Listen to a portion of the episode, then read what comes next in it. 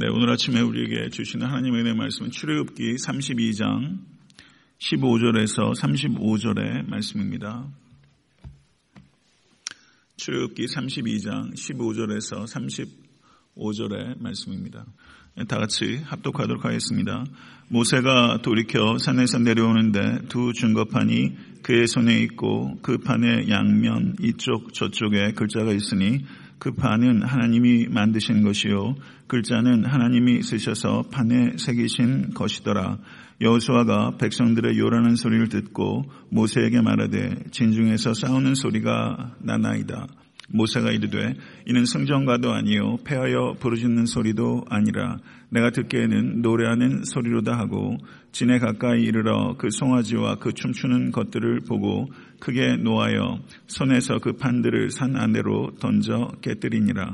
모세가 그들이 만든 송아지를 가져다가 불살라 부수어 가루를 만들어 물에 뿌려 이스라엘 자손에게 마시게 하니라. 모세가 아론에게 이르되 이 백성이 당신에게 어떻게 하였기에 당신이 그들을 큰 죄에 빠지게 하였느냐. 아론이 이르되 내 주여 노하지 마소서 이 백성의 악함을 당신이 아나이다. 그들이 내게 말하기를 우리를 위하여 우리를 인도할 신을 만들라. 이 모세 곧 우리를 애굽 땅에서 인도해낸 사람은 어찌 되었는지 알 수 없노라 하기에 내가 그들에게 이르기를 금이 있는 자는 빼내라 한즉 그들이 그것을 내게로 가져왔기로 내가 불에 던졌더니 이 송아지가 나왔나이다. 모세가 본즉 백성이 방제하니 이는 아론이 그들을 방제하게 하여 원수에게 조롱거리가 되게 하였습니다. 이에 모세가 진문에 서서 이르되 누구든지 여호와의 편에 있는 자는 내게로 나오라 하매 레위 자손이 다 모여 그에게로 가는지라.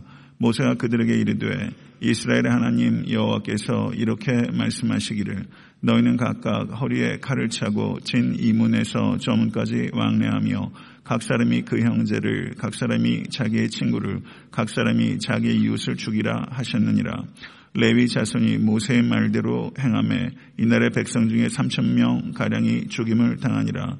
모세가 이르되 각 사람이 자기의 아들과 자기의 형제를 쳤으니 오늘 여호와께 헌신하게 되었느니라. 그가 오늘 너희에게 복을 내리시리라. 이튿날 모세가 백성에게 이르되 너희가 큰 죄를 범하였도다 내가 이제 여호와께로 올라가느니 혹 너희를 위하여 속죄가 될까 하노라 하고 모세가 여호와께 다시 나아가 여짜오되 슬프도소이다. 이 백성이 자기들을 위하여 금신을 만들어 싸우니 큰 죄를 범하였나이다. 그러나 이제 그들의 죄를 사하시옵소서. 그렇지 아니하오시면 원하건대 주께서 기록하신 책에서 내 이름을 지워버려 주옵소서 여호와께서 모세에게 이르시되 누구든지 내게 범죄하면 내가 내 책에서 그를 지워 버리리라. 이제 가서 내가 내게 말한 곳으로 백성을 인도하라. 내 사자가 내 앞서 가리라. 그러나 내가 보응할 날에는 그들의 죄를 보응하리라. 여호와께서 백성을 치시니 이는 그들이 아론이 만든 바 그 송아지를 만들었음이더라. 아멘. 하나님의 말씀입니다.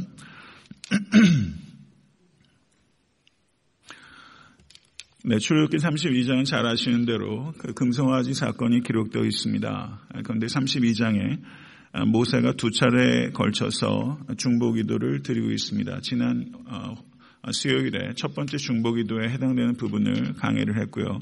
예, 오늘 모세가 어, 시내산 아래로 내려왔을 때 여러 가지 상황들을 보고 두 번째 중보기도를 드리는 장면이 기록되어 있는 말씀입니다.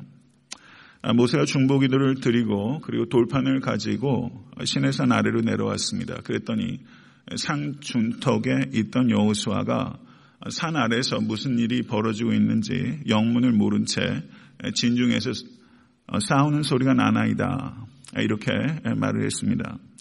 아, 그리고 모세는 하나님으로부터 들었던 그 우상 숭배의 현장을 눈으로 목격했을 때 저가 맹렬하게 분노해서 가지고 있던 두 개의 돌판을 산 아래로 집어던져서 그 돌판들이 깨어지게 됩니다.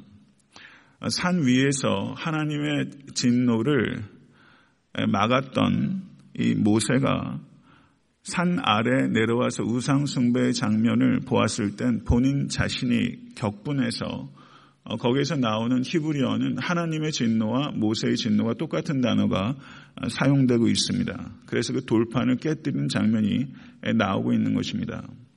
여기에서 우리는 모세를 통해서 그 중보자의 역할이 무엇인가를 성경적인 의미에서 이해할 수가 있습니다. 중보자는 모름지기 하나님과 그리고 이스라엘 양쪽을 모두 대변하는 입장입니다. 모세가 하나님께 중보할 때는 이스라엘의 대변자로서 하나님께서 이스라엘을 용서해 주실 것을 구하고 그리고 한편으로는 이스라엘을 향하여서는 하나님의 대변자로서 이스라엘에게 하나님의 진노를 나타내는 것입니다. 그것이 중보자의 역할입니다. 그러므로 모세가 이 돌판을 깨뜨린 것은 인간적인 감정을 다스리지 못해서 그 감정이 폭발한 것이 아니라 우상숭배에 대해서 하나님의 감정이 어떠한 것인지를 자신의 행위를 통해서 나타낸 행동이라고 할 수 있습니다. 그래서 모세가 이 언약의 돌판을 깨뜨린 것은 하나님과 이스라엘 백성과의 맺어졌던 언약이 파기되었다는 것을 상징적으로 나타내는 것이라고 할 수 있습니다. 그리고 모세가 그 이어서 한 행동은 금송아지를 불에 사르도록 했고 그것을 가루로 만들어서 물에 뿌린 후에 이스라엘 백성들이 그것을 마시도록 했습니다. 이것은 의미가 있습니다. 민수기 5장 11절 이하를 보시게 되면 이스라엘에게 죄를 그 물에 타서 마시게 하는 행위는 간통의 혐의가 있는 여인에게 죄를 물에 타서 마시도록 했습니다. 근데 여기에서 금송아지를 불에 태워서 재로 만들어서 이스라엘 백성들에게 마시도록 하는 행위는 이스라엘이 우상 숭배를 한 것이 영적으로 가늠한 행위이기 때문입니다.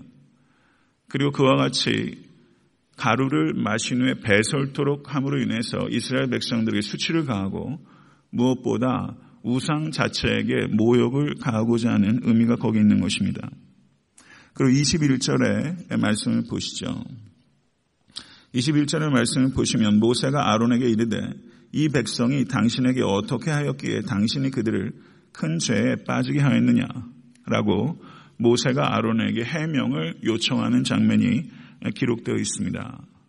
근데 22절을 보시게 되면 내 주여 노하지 마소서 이 백성의 악함을 당신이 아나이다. 그들이 내게 말하기를 우리를 위하여 우리를 인도할 신을 만들라.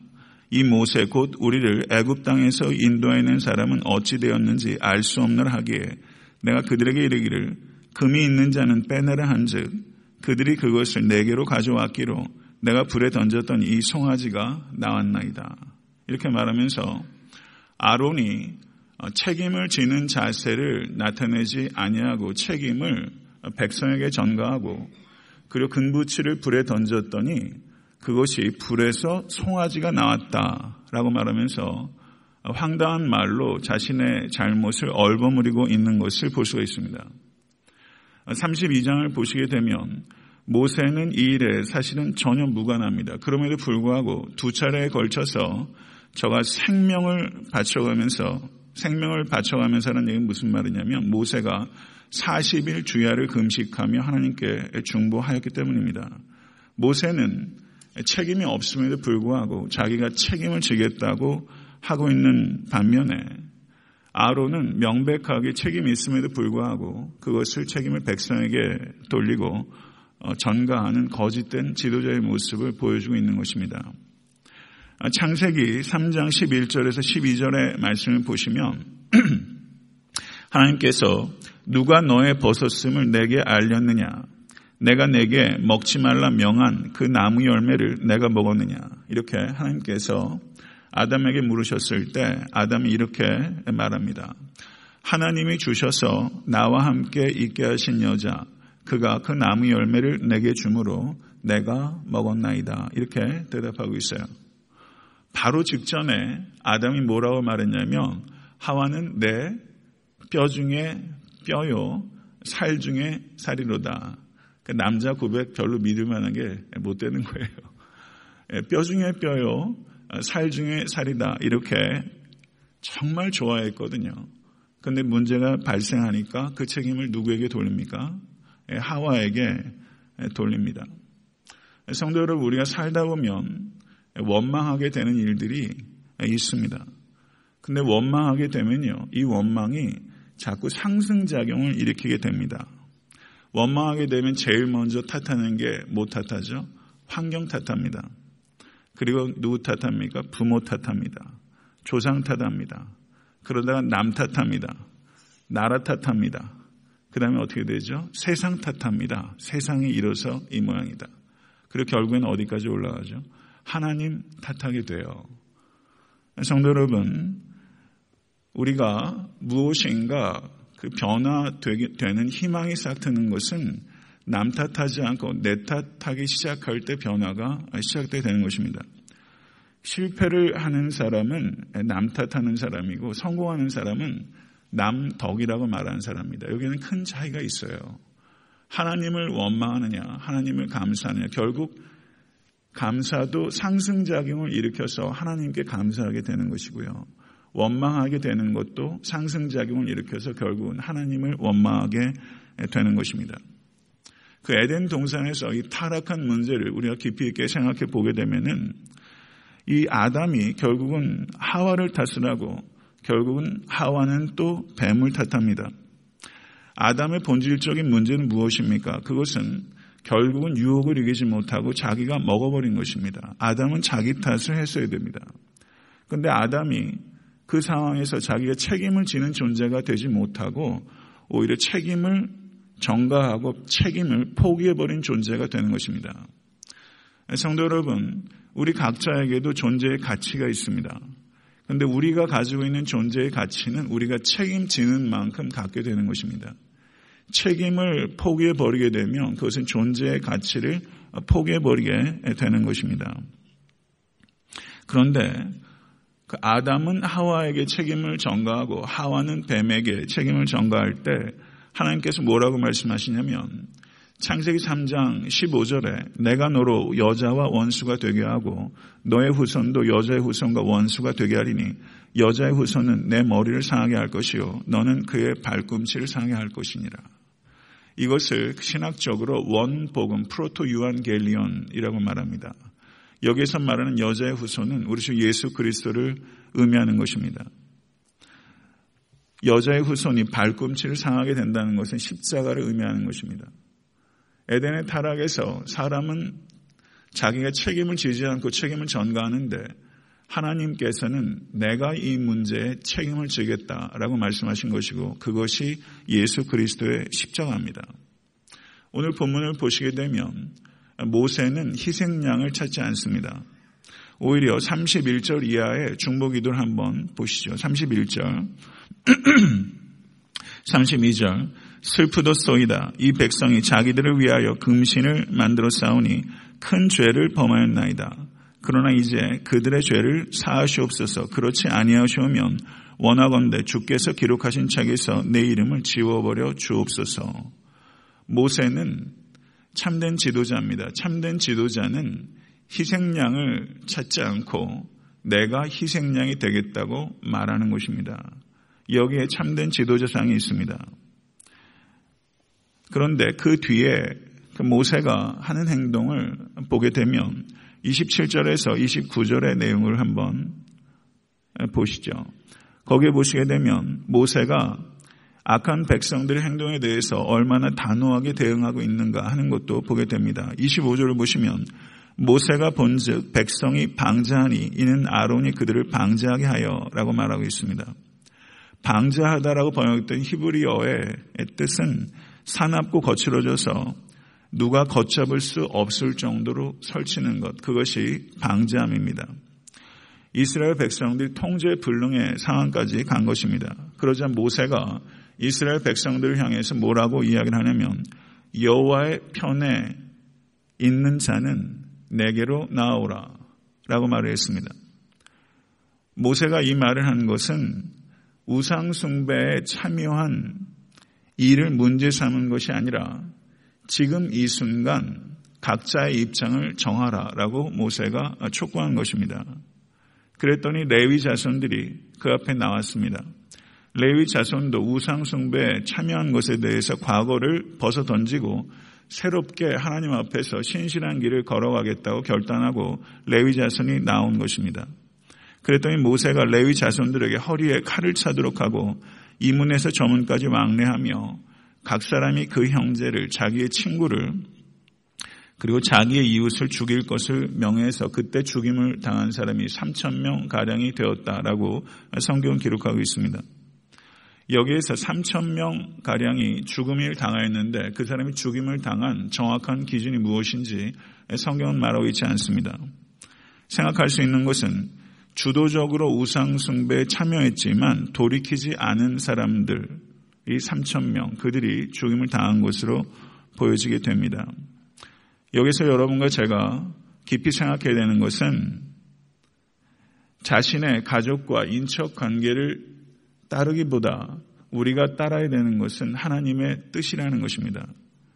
레위 지파가 칼을 차고 자신의 친척과 인척을 죽이기까지 했다는 것은 우리가 생각하기에는 가혹한 것이 아닌가 생각이 들 수 있지만 여기에서 우리에게 가르쳐주는 영적 진리는 여한 관계보다 우선하는 것은 하나님과의 관계라는 것을 우리에게 가르쳐주고 있는 것입니다.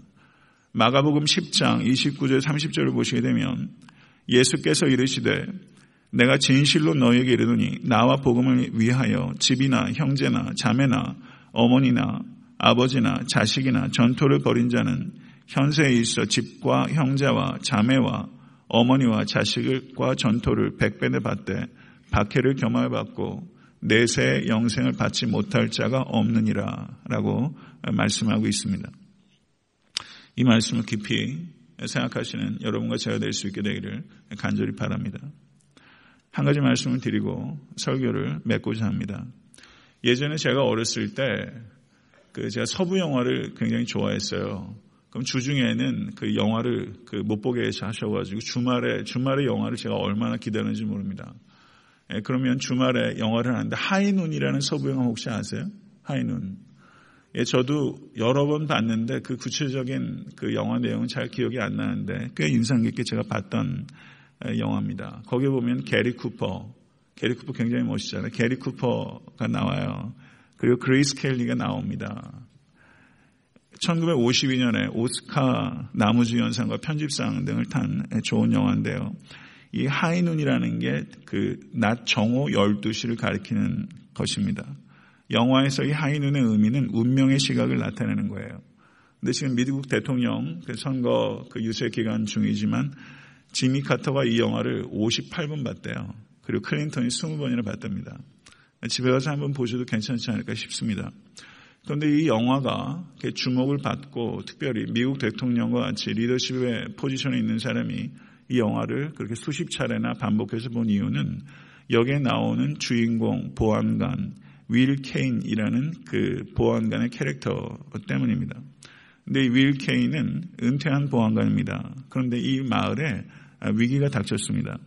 감옥에서 막 풀려 나온 대악당이 프랭크 밀러라는 악당인데 이 마을에 보복하기 위해서 온다는 소식이 퍼졌고 그 마을의 삽시간이 공포에 휩싸이게 됩니다.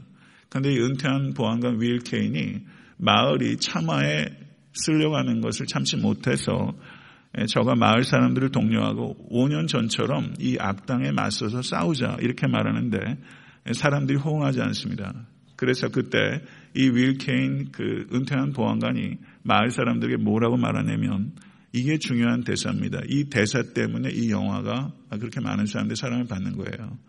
경청해 보세요. 총 잘 쏘는 사람을 구하지 않습니다. 내가 필요한 사람은 이 일이 나의 일이다 라고 생각하는 사람입니다. 이렇게 영화 대사, 영화 대사도 꽤 쓸만한 게 있어요. 총 잘 쏘는 사람을 구하지 않습니다. 내가 필요한 사람은 이 일이 나의 일이다 라고 생각하는 사람입니다. 그런데 사람이 나섰겠어요? 안 나섰겠어요? 안 나섰어요. 심지어 마을 사람들을 포기했을 뿐만 아니라 아내조차 이 윌 케인을 떠나버렸어요. 윌 케인이 살아남을 거라고 아무도 생각하지 않았습니다. 그런데 이 도망 남편을 버리고 떠난 이 아내가 그 역에서 악당에게 사로잡히게 됩니다. 그런데 극적으로 이 아내가 악당의 손아귀를 벗어난 순간 윌 케인의 총이 불을 뿜고 악당들을 물리치게 됩니다. 그리고 윌 케인과 이 아내가 그 마을을 떠나는 장면으로 이 영화가 마무리가 되는데요. 총 잘 쏘는 사람을 구하지 않습니다. 내가 필요한 사람은 이 일이 나의 일이다라고 생각하는 사람입니다. 아, 이 부분에 있어서 우리가 많은 생각을 해볼 수 있게 되기를 바랍니다. 윌 케인과 같은 사람이 많이 나올 때 마을이 악으로부터 지킬 수 있었던 것처럼 내가 책임지겠다고 하는 사람이 있을 때 가정과 교회와 또 나라와 사회도 건강해지는 것을 우리가 볼 수 있습니다. 내 문제에 대해서 내가 책임지겠다 하고 하는 자세를 우리가 신앙적으로 회개라고 하고요. 다른 사람의 책임도 내가 지겠다고 하는 것을 사랑이라고 하는 것입니다. 내 문제를 내 책임을 내가 지겠다는 게 회개라면 다른 사람의 책임도 내가 지겠습니다라고 하는 것이 사랑이죠. 그러니까 모세의 행위는 사랑 행위라고 할 수 있습니다. 성도 여러분, 낙원이 신락원이 됐습니다. 저는 그런 생각을 해봅니다. 만약에 하나님께서 아담에게 물었을 때 아담이 그 책임을 하와에게 전가하지 않고 어, 하나님 제가 잘못한 것입니다. 내가 평소에 아내에게 충분히 잘 이야기 나누지 못했기 때문입니다. 그리고 그런 상황이 닥쳤을 때 아내를 견책하고 하나님 앞에 회개하고 이끌지 못한 제 책임이 있습니다. 만약에 아담이 그렇게 그 자리에서 진솔하게 회개했다면 어떻게 되었을까라고 생각이 됩니다. 그러므로 이 에덴 동산의 문제는 단순하게 선악과만을 먹은 것의 문제가 아니라 그 뒤에 문제도 있는 것이고 그 문제는 책임을 회피해버리고 전가한 문제가 있는 것입니다. 성도 여러분, 회개하고 또 사랑으로 다른 사람의 어려움까지 우리가 대신 져주게 되면 그곳이 낙원입니다. 책임을 회피하고 전가할 때 그것이 신락원이 되게 되는 것이죠. 성도는 에탄트 성기는 교회는 낙원으로 대하고 있습니까? 아니면 신락원이 대하고 있습니까? 내 문제를 책임질 뿐만 아니라 사랑으로 짐을 질 때 그것은 천국이 되는 것이죠. 교회는 천국의 미니어처입니다. 성도 여러분, 여러분의 가정과 여러분이 속한 직장과 그리고 하시는 모든 일들 속에서 내 책임뿐만 아니라 다른 사람의 어려움까지도 질 때 그것은 분명히 하나님의 나라 확장될 줄 믿습니다. 이 일에 쓰임 받으시는 여러분과 제가 될 수 있게 되기를 우리 주 예수 그리스도 이름을 간절히 축원합니다. 주님 가르치신 기도로 예배를 마치겠습니다.